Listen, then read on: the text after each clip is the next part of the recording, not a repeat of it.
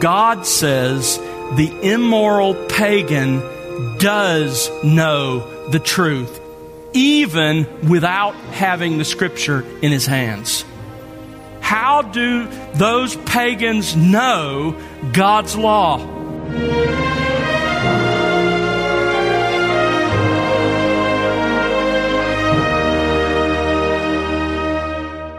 Welcome to The Word Unleashed with Tom Pennington. Tom is pastor teacher at Countryside Bible Church in Southlake, Texas. Hello, I'm Bill Wright, and today we continue Tom's series in Romans 1 titled God's Wrath Revealed and Man's Shocking Response. Romans 1 is a profound passage that teaches that God's righteous wrath is being revealed or poured out against every immoral, unbelieving pagan. This is true of all human history, including today. But it's crucial to understand that the immoral pagan who rejects God is without excuse. God's Word makes it clear they know God and His law, even if they have never read the Scripture. But how is this so? Well, it's because God has made Himself known to them. Theologians call this concept general revelation. Friend, God has made himself known to you. How have you responded to him? Consider the issue carefully as Tom Pennington begins today's study right now here on The Word Unleashed. Well, I invite you to turn with me to Romans chapter 1 as we continue our journey through the first chapter of this letter of the Apostle Paul to the churches that were meeting in homes scattered all around that ancient city of Rome. Let me read for you the paragraph that we're studying together. It's Romans chapter 1, verses 18 to 23.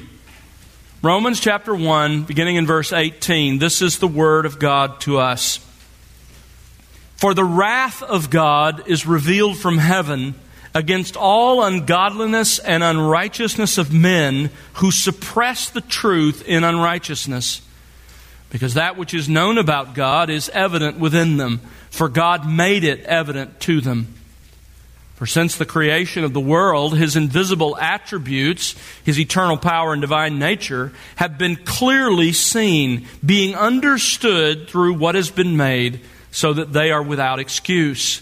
For even though they knew God, they did not honor him as God or give thanks, but they became futile in their speculations, and their foolish heart was darkened.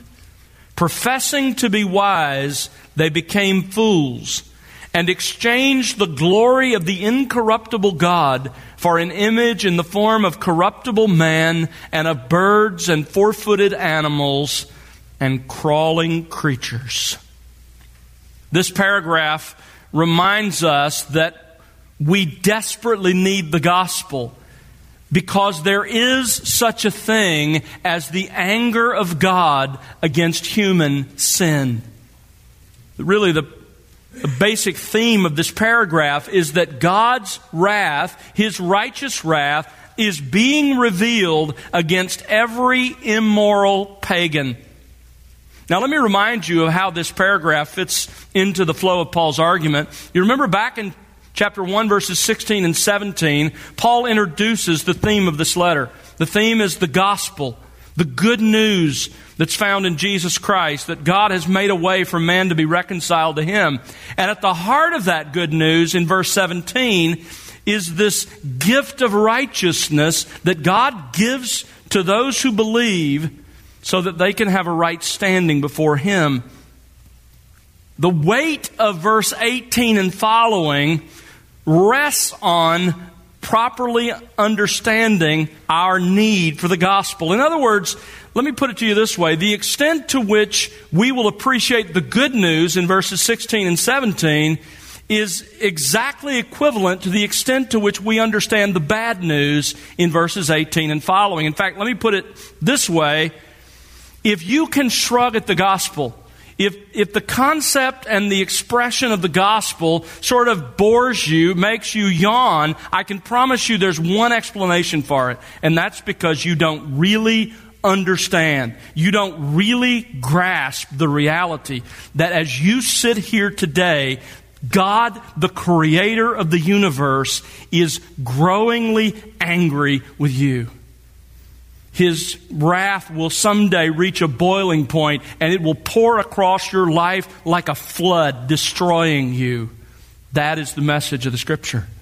And if you understand that, then the good news really is good news. And so, before Paul explains justification by faith alone in chapter 3, verse 21 and following, he first shows us the universal need that all men have for the gospel, for the righteousness that comes from God on the basis of faith. He does that beginning in chapter 1, verse 18, running all the way through chapter 3, verse 20. He sets out in this section to prove the universal need of man for the righteousness that's offered in the gospel. He presents overwhelming evidence to prove our guilt, to show us we have no hope. He begins by proving the need of what we could call the immoral pagan. This is the first category of mankind.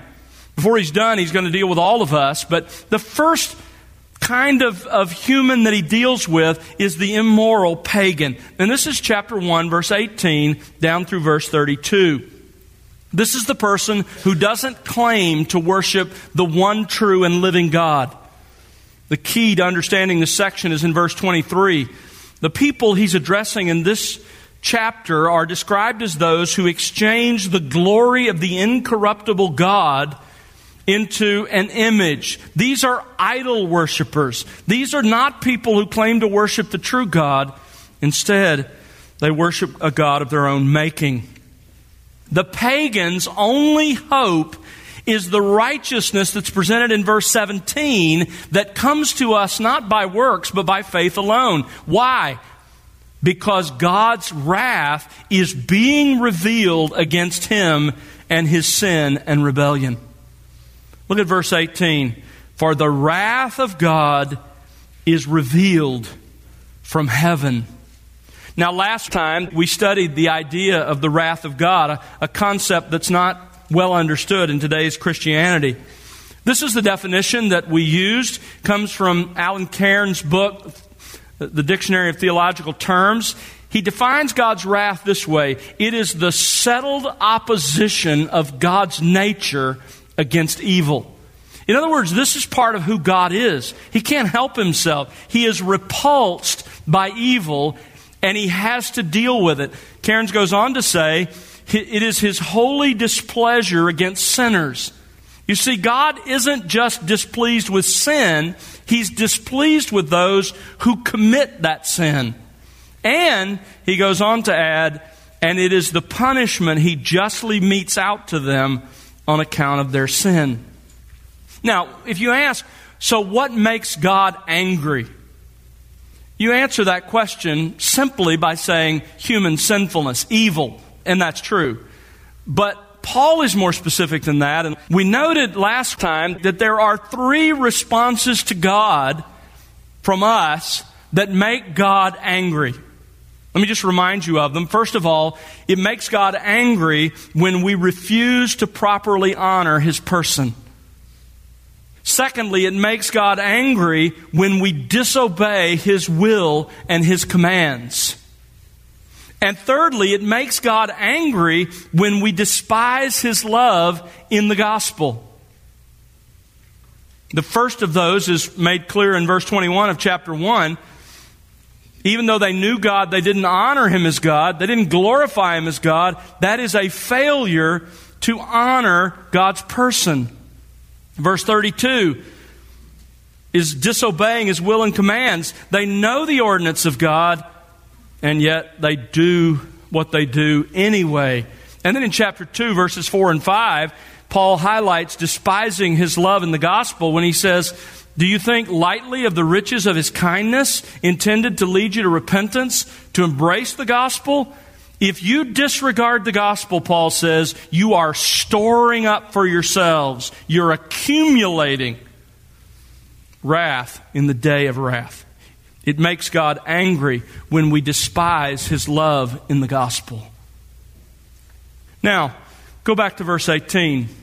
This is the wrath of God. And Paul says of that wrath, for the wrath of God literally is being revealed. Present tense. Now, that's an unusual thing for Paul to say. He's talking here about a wrath that was being revealed in his day and is still being revealed today. As we will see when we get to verse 24 and following, Paul is not talking here in chapter 1 about eschatological wrath. That is the wrath of the last days, the tribulation, the, the second coming, eternal hell. He's not talking about that kind of wrath here, although he'll get to that in chapter 2. Here, he's talking about a wrath that's happening right now. It can best be called the wrath of abandonment. When God abandons a person or a culture or a civilization to their sins. Notice this wrath is revealed from heaven. In other words, it's from God Himself. It, it is divine wrath. It is wrath that originates from the majestic throne of the Creator of the universe. Now, that's how he introduces this section. And we need to begin now, in light of that, to walk through the rest of the text of Romans 1. And it falls into two basic parts. Having introduced the theme of God's wrath, the first part of this section is why is God's wrath revealed? You see this in verse 18 down to verse 23, the paragraph we just read. Why is God's wrath revealed? And then in verses 24 to 32, how is God's wrath revealed? Why is God's wrath revealed? He's going to answer that in verses 18 to 23. And then how is God's wrath revealed? He's going to answer that in verses 24 to 32. Now, first of all, Paul anticipates and answers the question, why? Why is God's wrath revealed against immoral pagans? Now, last time, as I just reminded you, we saw that men make God angry for three reasons. In this paragraph, Paul deals with the first two of those reasons. In verses 18 to 23, he addresses the two reasons God is angry with every immoral pagan. First of all, his willful rebellion against God's law. And secondly, his willful ignorance of God's person. Notice, first of all, Paul's indictment of the immoral pagan's willful rebellion against God's law. Now, if you're thinking with me, when you hear that, you should immediately have a question. You should be saying, wait a minute. Whoa, whoa, whoa. What do you mean willful rebellion by a pagan? How can a pagan rebel against a law he doesn't know?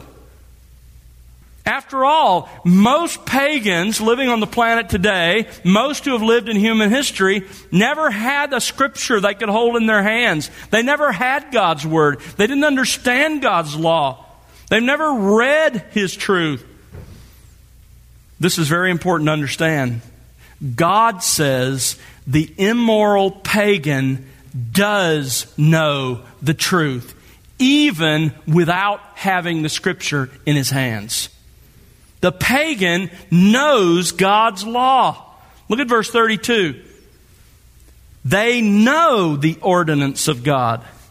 They know the requirements, the regulations, the rules of God. And they know that those who practice those things are worthy of death. So they know it's wrong and they know penalties coming, they know judgment's coming.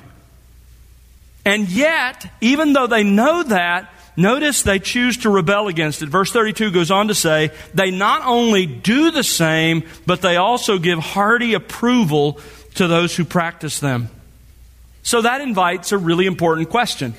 How does a pagan living in some mountainous tribal area in Papua New Guinea who has to have a missionary dropped in from a helicopter, how do those pagans know God's law? How does the law speak to the billions of people who have never read the Bible, both in human history past and even on the planet today? They've never heard it read, they've never heard it taught. How do they know?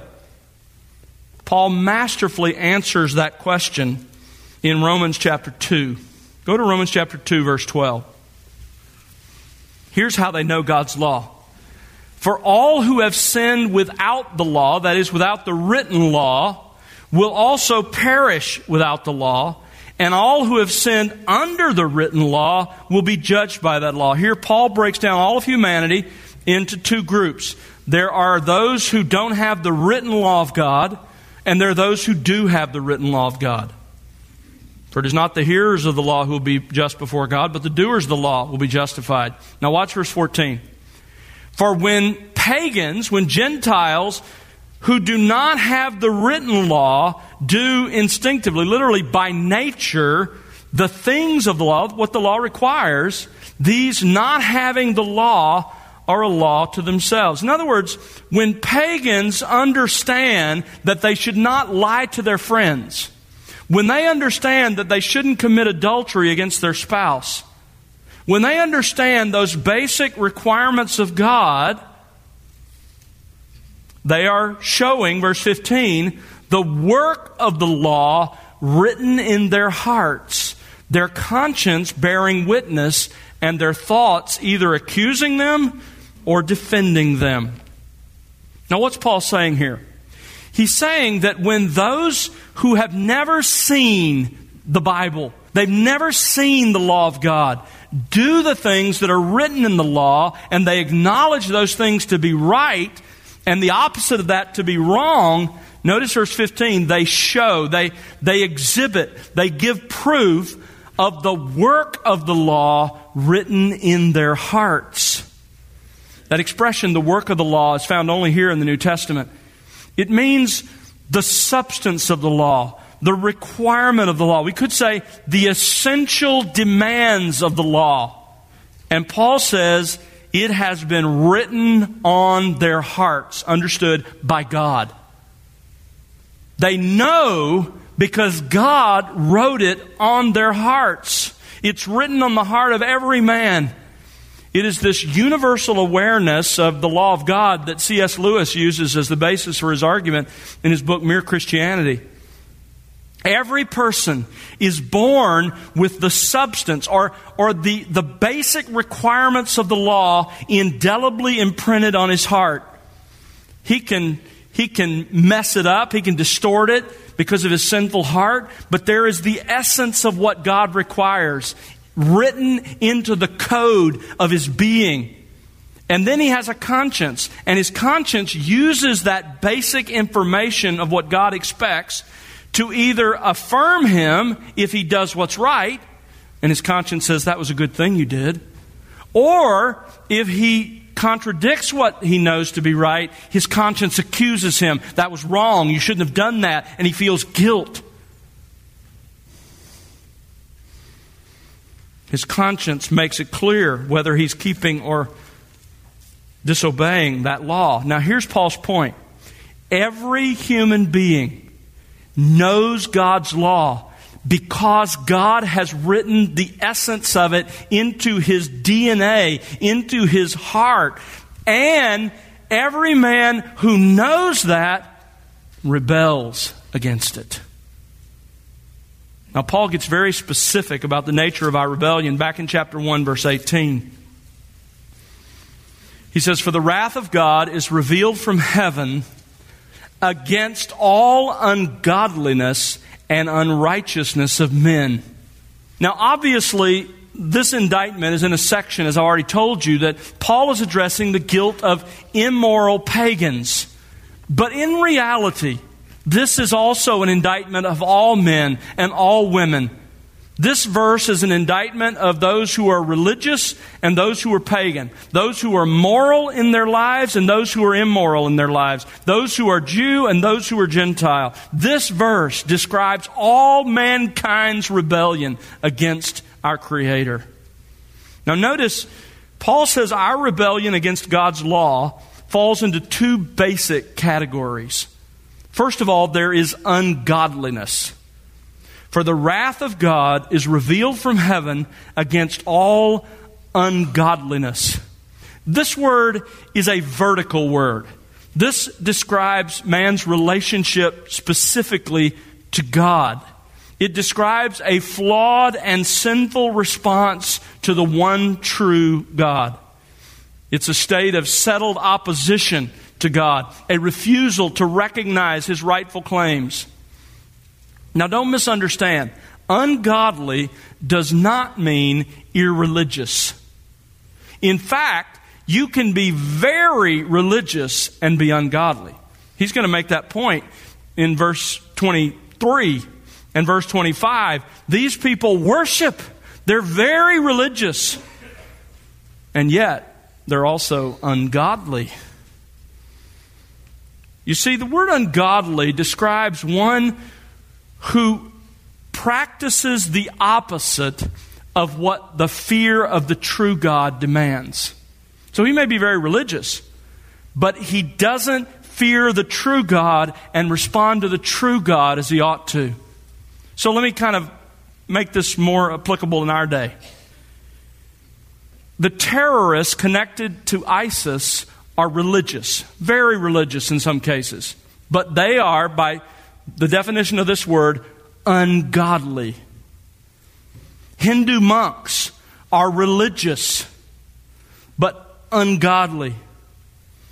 Others involved in false religions are religious but ungodly. At the same time, the person who lives down the street from you, who denies that there is a God, who acts as though there is no God and lives that way, he is also ungodly. Now, when we parse ungodliness into its constituent parts, it consists of several things. First of all, it is a lack of the fear of God. Ungodliness is a lack of the fear of God. Look at verse 21. For even though they knew God, and we'll talk about how they knew and what they knew next week, Lord willing, they did not honor. Now, notice the word honor in your NAS has a marginal reference literally glorify. The Greek word is the word glorify. They did not glorify him as God. They didn't put him in his right place.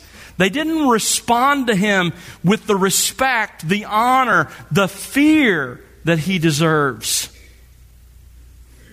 Turn over to chapter 3. Paul comes back to this when he comes to the indictment of all humanity.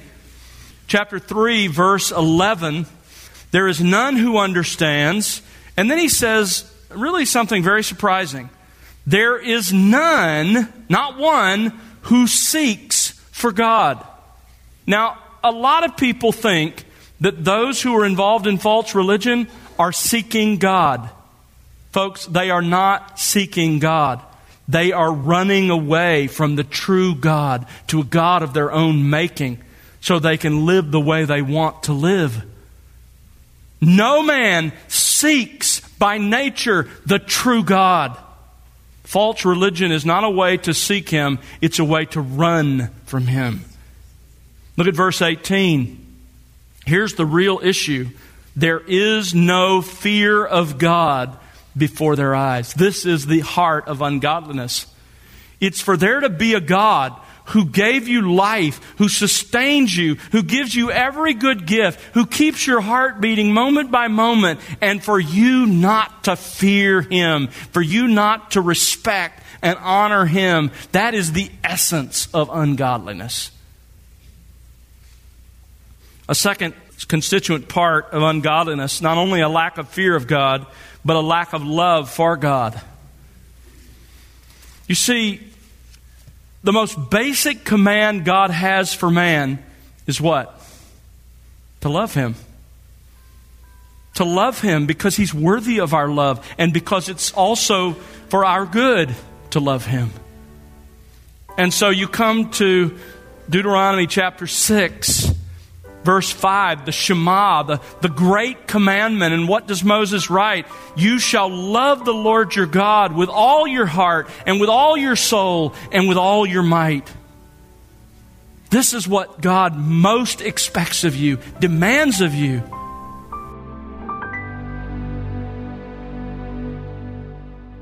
That's Tom Pennington here on The Word Unleashed with part three of his series, God's Wrath Revealed and Man's Shocking Response. Tom will have part four for you on our next program. Join us then. Well, it's our prayer that you'll be enriched by the expository teaching of God's Word here on The Word Unleashed. We'd love to hear your story and how God is enriching you in your walk with Christ through this ministry.